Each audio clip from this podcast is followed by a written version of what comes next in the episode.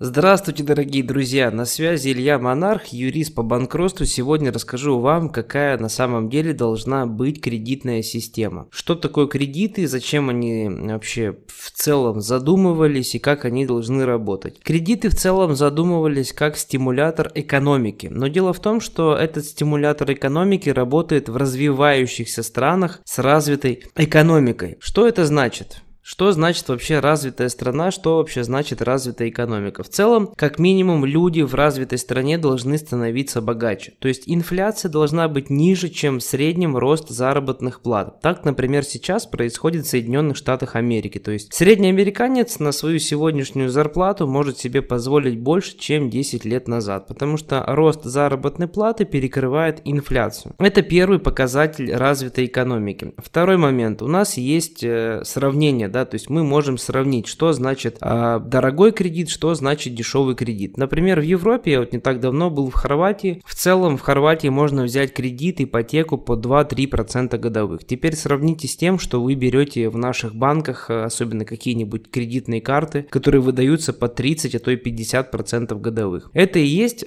то, что называется развитой экономикой. Следующий момент. Если мы берем, например, ипотеку, то в целом на ипотечный кредит мы должны тратить не более 20-25% от того, что мы э, зарабатываем. И максимум наша ипотека должна быть 15-20 лет. Опять же, это показатели Соединенных Штатов Америки, что называется развитой экономикой. Теперь, теперь давайте посмотрим на официальную статистику в Российской Федерации. В Российской Федерации уже 8 лет подряд люди становятся все беднее и беднее. У нас инфляция перекрывает любой рост заработных плат. У некоторых э, компаний, даже крупных, э, рост роста заработных плат уже 2-3 года вообще не было. То есть инфляция все больше и больше сжирает заработные платы, то есть средний россиянин может сегодня купить намного меньше, чем мог себе позволить 8 э, лет назад. Но зато у нас стабильные, стабильно одна вещь в Российской Федерации. Это высокие проценты по кредитам. Так как в Российской Федерации достаточно слабая экономика, инфляция достаточно серьезная, это порядка 10% годовых, то есть, соответственно, банки не могут выдавать давать кредиты по 2-3%, потому что иначе они просто не смогут зарабатывать, инфляция просто будет все съедать. Поэтому банки выдают кредиты под огромные 15-20%, что в принципе несоизмеримо с уровнем дохода россиян. Кстати говоря,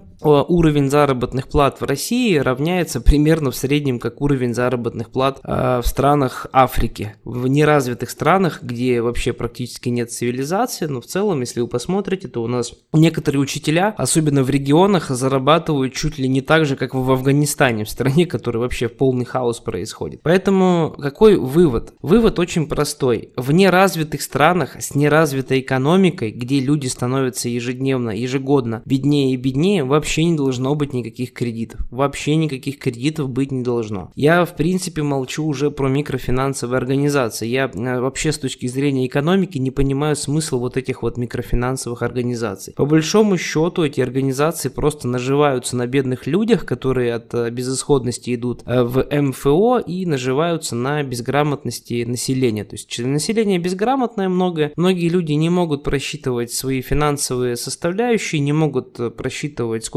они могут взять, сколько они могут потратить, ну и на этом, собственно, МФОшники этим э, и пользуются. Поэтому МФО нужно полностью все закрыть. Кредиты, кредиты в Российской Федерации в сегодняшней России можно выдавать, на мой взгляд, только богатым людям. И то э, тем, кто берет кредиты на бизнес, на масштабирование бизнеса, потому что в этом случае хотя бы есть предполагаемая прибыль, предполагаемый профит. Если же мы говорим про простого среднестатистического россиянина, то часто люди берут кредиты на абсолютно ненужные вещи. Например, человек может там насмотреться рекламы а, и стать просто жертвой маркетинга, да, захотеть себе очень дорогой автомобиль, который он себе позволить не может, но он просто берет кредит, вообще не осознавая, что он делает, не просчитывая риски. И, к сожалению, это абсолютная реальность, с которой я лично сталкиваюсь ежедневно. Вот. Э, второй момент положительный от запрета кредитов э, в том, что государству придется продумывать над экономической составляющей страны, потому что в целом закредитованность населения и постоянно растущее количество должников вызвано только тем, что в России просто людям не на что особо жить, э, жить хочется хорошо, но нет возможности, потому что человек может отучиться в ВУЗе, получить неплохую профессию, потратить много времени, в общем-то приносить пользу какую-то обществу, но его за это не будут благодарить достойной заработной платы. Ну, посмотрите среднюю заработную плату, например, полицейского в России и полицейского в Соединенных Штатах. Вам, в принципе, все станет э, сразу же понятно. Поэтому государству придется думать над тем, как повышать общее благосостояние населения, потому что сейчас в целом государство выживает только за счет того, что люди пользуются кредитами. То есть вот эта нищета, которая в Российской Федерации уже очень давно продолжается, она сейчас в целом покрывается кредитами. То есть вроде бы как бы человек взял ипотеку на 25 лет, набрал себе кредитов, ну и вроде бы у него все есть, все хорошо, живет